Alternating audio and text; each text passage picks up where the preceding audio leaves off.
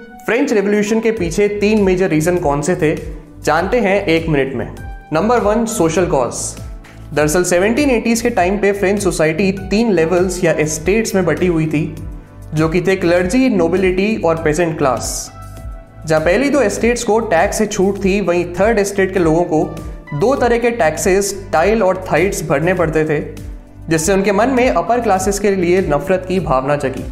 फिर दूसरा था इकोनॉमिक कॉज जहाँ 1715 से 89 के बीच फ्रांस की पॉपुलेशन 23 मिलियन से 28 मिलियन तक इंक्रीज कर गई थी। और पॉपुलेशन बढ़ने के साथ ही खाने की डिमांड भी बढ़ी, लेकिन प्रोडक्शन उतनी रेट से इंक्रीज नहीं कर सका। और एंड में तीसरा था पॉलिटिकल कॉज दरअसल 1780s के टाइम पे अमेरिका की तेरह कॉलोनीज ब्रिटेन के अंडर में आती थी। और इन तेरह अमेरिकन कॉलोनीज की आज़ादी के लिए फ्रांस ने ब्रिटेन के साथ करीब पाँच साल तक एंग्लो फ्रेंच वॉर लड़ा। जिससे देश कर्ज में डूबता चला गया।